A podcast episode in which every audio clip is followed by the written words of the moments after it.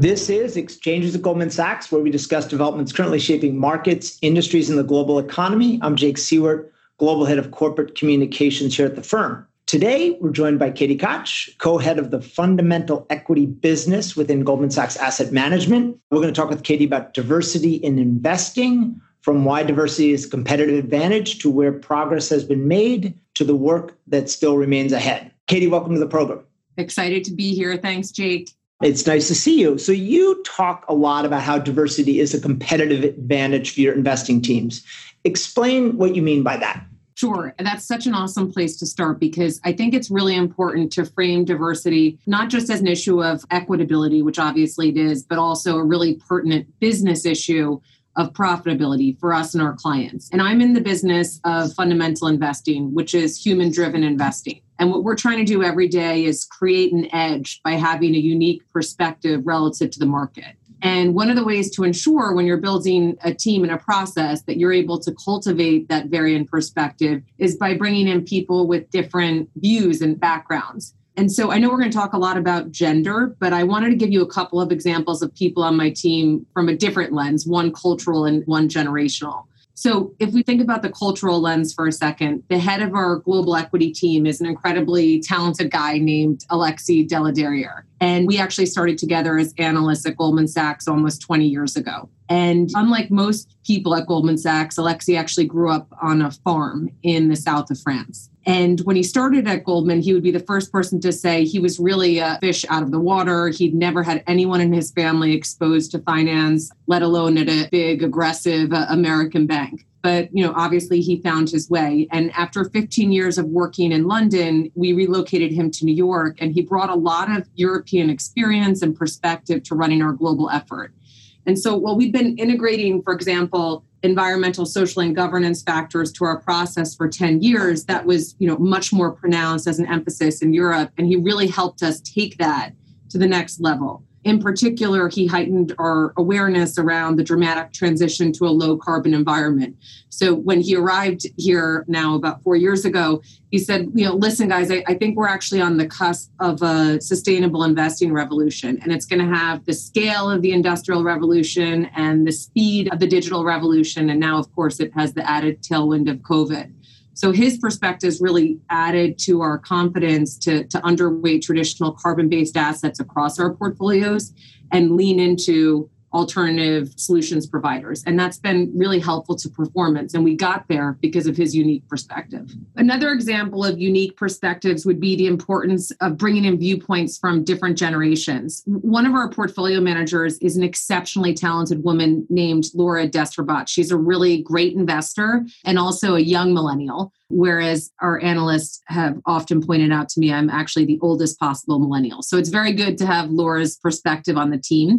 More than five years ago, Laura attuned us to the incredible opportunity at the intersection of consumer and technology. And that really helped us build comfort in paying the higher multiples for those types of businesses because she built our confidence on the long term secular growth opportunities that existed there. And some of the Generation X and baby boomers on our team were really skeptical about millennials. You know, aren't those the kids still living in my basement? Do they really have any money to spend? Why are we focused on their taste and preferences?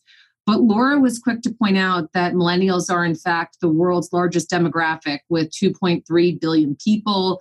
Their spending is set to increase over the next five years by 17%, whereas baby boomers is likely to shrink by 10%. And we, therefore, with her perspectives, were early to understand the dynamics of the shared economy, the millennial preference for experience over things, the emphasis on healthy lifestyle, and the millennial commitment to sustainability. And we were able to understand all of that you know well ahead of the market. And this has been really beneficial to performance. So that's another great example of how diversity of perspectives can help drive better performance in portfolios Okay, so diversity comes in a lot of different shapes and sizes. Some of it's just background, uh, different backgrounds. But specifically on women, how have you been able to recruit and retain so many talented investors that happen to be women? And mm-hmm. what is it that women investors bring to your business that you found so valuable? Yeah, that's a good question. And when people ask me about that, about how we've been able to attract all these investors, half of that are women, half of our assets are, are, run by female investors, it reminds me of that movie, What Women Want, which was directed by Nancy Meyers. Remember that? With Mel Gibson and Helen Hunt. And anyway, as part of that movie, he drops a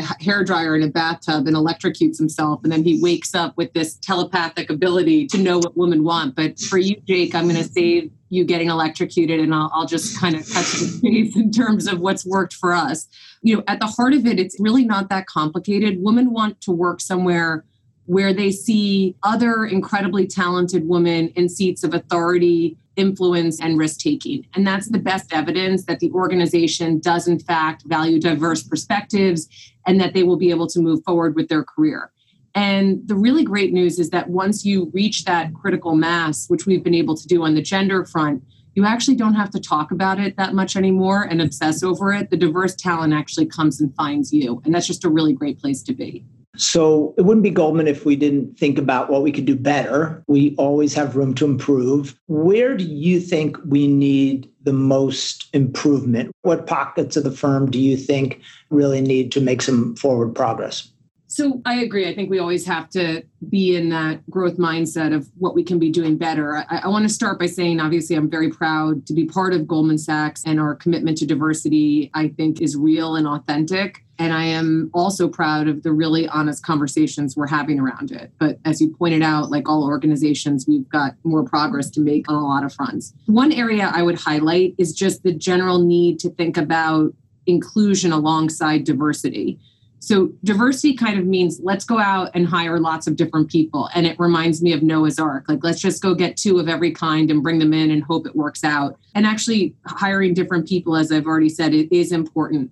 But we also have to kind of engage on that second level, thinking about how we pull out the diverse perspectives once we've hired those folks. So, Erica Irish Brown, who's of course our head of diversity and inclusion at Goldman Sachs, has really formed my thinking on this topic. And she said, you know, often she says the power of difference can only be realized if you value that difference and factor those views into your decision making. And I, I think that's a really profound insight that we have to make sure we're doing a better job of as managers if we want to realize the return on investment of diversity and given all the time and energy we're all spending on it, it would be crazy to leave those returns on the proverbial table. We need to find a seat for everybody at the table and also make sure they, they have a voice. And I think that's inclusion. So, as an investor, you have positions in a lot of different companies. So, let's talk about the portfolio companies. How are they doing on diversity, and what's the case that many of them see for a diverse workforce? The companies that we invest in have a lot of progress to make on diversity. That would be the headline. I think from an investing perspective, though, that's actually pretty interesting because it suggests that there's latent growth potential and return potential from those companies if they can get it right. We are passionate believers and think about this a lot for all the companies we invest in that successful companies need to reflect the societies that they're part of and the societies that they're catering to. Again, not an issue just of equitability, but also profitability. And why do they need to do that? Why do they need to reflect society? Because it allows them to better understand their client base. They can come up with the right products. They can land on the right marketing message. And they can maintain that critical tie between brand and trust. And I think it's more important. The, the most valuable consumer in the market right now is the millennial consumer, both by size and propensity to spend. And that's a very diverse consumer. And in that cohort, 90% of women are controlling the daily shopping decisions, for example. And actually, just globally, $32 trillion of consumer spending is driven by women. So, how can you possibly make successful investment decisions in the consumer space without reflecting the perspective of women? That's important for how we invest on our team. And we also think it's important for the representation at our companies. And just one other stat on how this is becoming so much more important from a race perspective there's a really popular consumer consumer survey, the Edelman survey, which was published recently and said 60% of millennial consumers will boycott or support a brand based on their perspectives on racism. So that all just gives you examples as to how important it is for companies to consider this in their composition. And I'd say, you know, some of them are doing it. They have a lot of progress to make, but it's certainly a very important factor to consider from an investment perspective. So, as you're considering investments for your portfolio, how do you integrate as best you can diversity inclusion considerations into assessing the potential for that investment? I'd say we do it three ways. The first is to use your word, is the way we integrate it into all the companies we're looking at. The second is we use it actually as a source of idea generation. And then the third is around the way that we engage with those companies to unlock shareholder value. So, from an integration standpoint, it's asking those questions around you know do you reflect the the consumer base that you're trying to sell to for example? So quick example on that from an example of a company that doesn't do this well we as a team met with a japanese consumer company. They actually make household goods and some of their most prominent products are in the infant space and we had a team of diverse investors meeting with this company and they claimed to us that they had an edge particularly on making a bottle that did the best job of mimicking breastfeeding and it was a kind of surreal experience because, of course, across the table from our diverse team was an all male management team. And then by looking, um, looking, doing a quick look on, uh, on our iPad, we saw also an all male board. And, and we just thought, you know, this is going to be tough for this company to get this consumer cycle right. And you know, I, I, I love men; they're great investors. I'm married to one. You, you have four kids, Jake. I have three. I'm having a fourth. Um, I think Christine, your wife, would agree with me. Like they're good at men are good at lots of things, but I, am not sure that they're the best engineers to build a bottle that perfectly mimics breastfeeding. And so we kind of looked at that example and said, you know, this company needs to have more diversity, and and uh, we worked with them and we've engaged with them on that. So that's an example of something that we you know factored into our decision making of ultimately not owning the company. And then there's other companies that I think you know really excel at this consumer and cosmetic companies, for example, we, we, really look to those to have diverse representation because women are, are 99% of, of, of the buyers. So that's that gives you an example of how we think about it from an integration perspective. Quickly on idea generation, there's lots of companies that are actually solutions providers to this space. So we've invested in a software company that helps people track the return on investment in their diversity programs. US corporates spend $9 billion a year on diversity programs. And this software company does lots of stuff, but one thing is help them track the return on that investment. And then just a, another quick example would be investments that we've made, particularly in the US, in the childcare space, where you have one of the greatest mismatches of supply and demand. There are childcare deserts effectively across our nation. It disproportionately impacts women. 43% of highly qualified women take a career break, and many of them because of lack of high quality childcare options. So, you know, this is a market where solutions providers have a big addressable market, and over the long term, we think presents a great return opportunity. So, those are some examples of the idea generation. And then finally, and maybe we can talk about it a little bit more, we're engaging with these companies as well to unlock shareholder value. GSAM became the first major global asset manager to vote against the entire nominating committee of any public company board globally. Talk about that decision and what you hope it can accomplish by sending a strong signal. This has been a really fascinating experience because my view on quotas, for example, has really evolved as we've thought through our voting process. So, for 10 years, we effectively begged and pleaded with companies to add a woman to the board, and we made really limited progress. Most of them said that they'd love to add a woman to the board. They were working on it. That was the most common response. But you know, we, we kind of lost patience with that approach. And so in 2019, we decided to increase the pressure and we voted against the nominating chairs of 214 companies in the US because of their lack of gender diversity. And lo and behold, 37% of them actually added a woman to the board within the next 12 months and so they i guess they found that elusive woman they were they were looking for very quickly. And I, i'm not taking we wouldn't take credit for all of that. I think there's many reasons that we've that those companies added a woman but we, we certainly played a role in it. And so the other thing i would highlight in terms of the best way to do this is you don't want to just be antagonistic in voting against these companies. You also want to be part of the solution. And so, one of the great parts about Goldman Sachs is we have this incredible network. And so, we did engage with these companies. We told them what our intentions were on voting. And when they expressed interest in bringing a woman on board, but also expressed that they didn't know the right woman to bring on board, we provided many of them lists of board qualified women to help in that process. So we really wanted to be collaborative. And anyway, after having had that success, it built our confidence to take that policy global. And this year, we are voting against the nominating committees of all companies around the world where there is no woman on the board. So we voted against around 1,400 directors at 780 companies. And so we're really popular now in places like Korea Japan, as you can imagine. And I hope I, we get to come back and, and, look at what the progress is. We'll know more uh, next year, but hopefully that has helped make some progress. So we've talked a little bit about the progress on, on gender equity. Obviously, a huge amount of focus in the wake of the, the tragic killings in the United States here on racial equity. Where does the industry stand on racial equity, and what are you personally focused on in terms of making progress?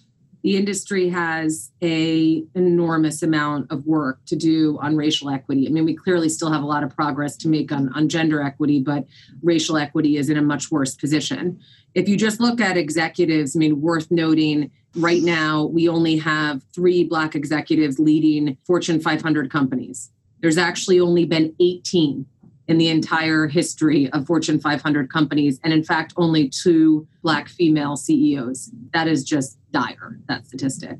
Now, one thing that we noticed when we were looking at those numbers that all of those executives had in common is that they did have Black representation on their board when they became CEOs.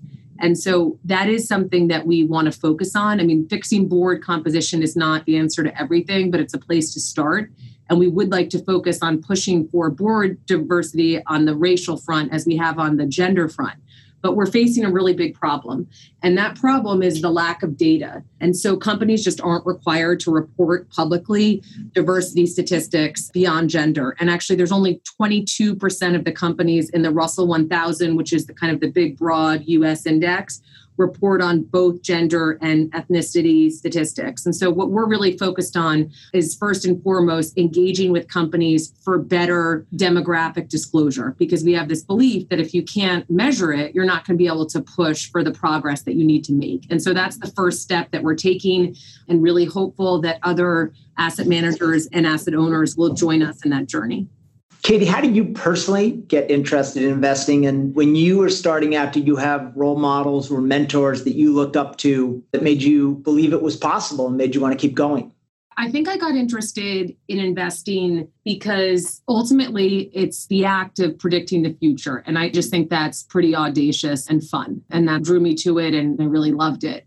I was also an English major, which maybe not be natural fit for investing, but one of the things that you have to do as an English major is take sources from lots of different places and pull them into a coherent thesis that drives you forward. And there's actually a lot of parallels between that and investing in my experience. I've really looked a lot to very accomplished investors in the role that I have now in leading our equity team and thinking about how to drive the turnaround that we needed to drive. I'm a pretty voracious reader and I like to trade book titles with my colleague Nora Creedon, who runs our liquid real assets business. And we share book recommendations and then talk about what we learned from those that we can apply to the investment culture we want to build.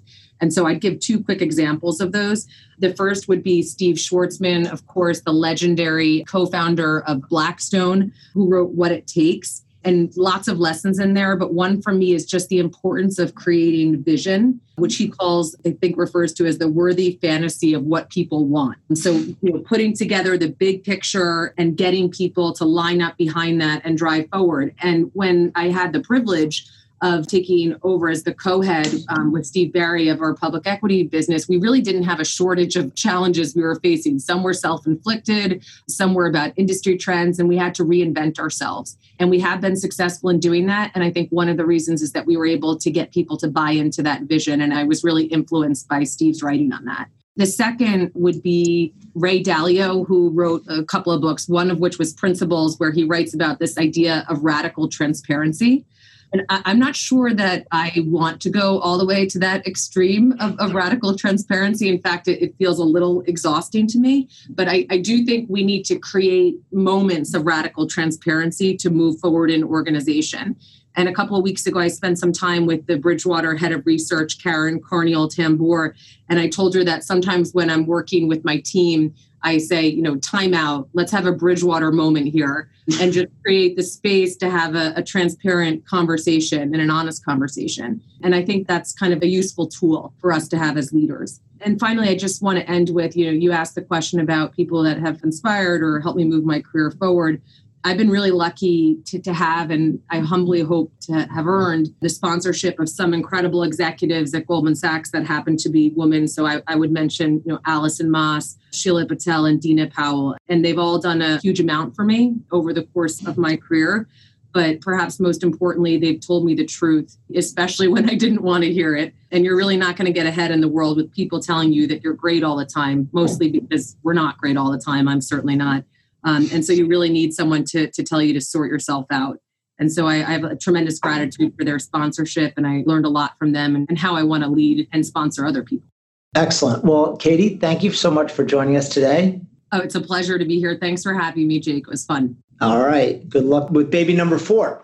That concludes this episode of Exchanges at Goldman Sachs. Thanks for listening. And if you enjoyed the show, we hope you subscribe on Apple Podcasts and leave a rating or a comment. And tune in later this week for our weekly markets update, where leaders around the firm provide a quick take on the latest in markets. This podcast was recorded on August 5th, 2020. Thanks for listening.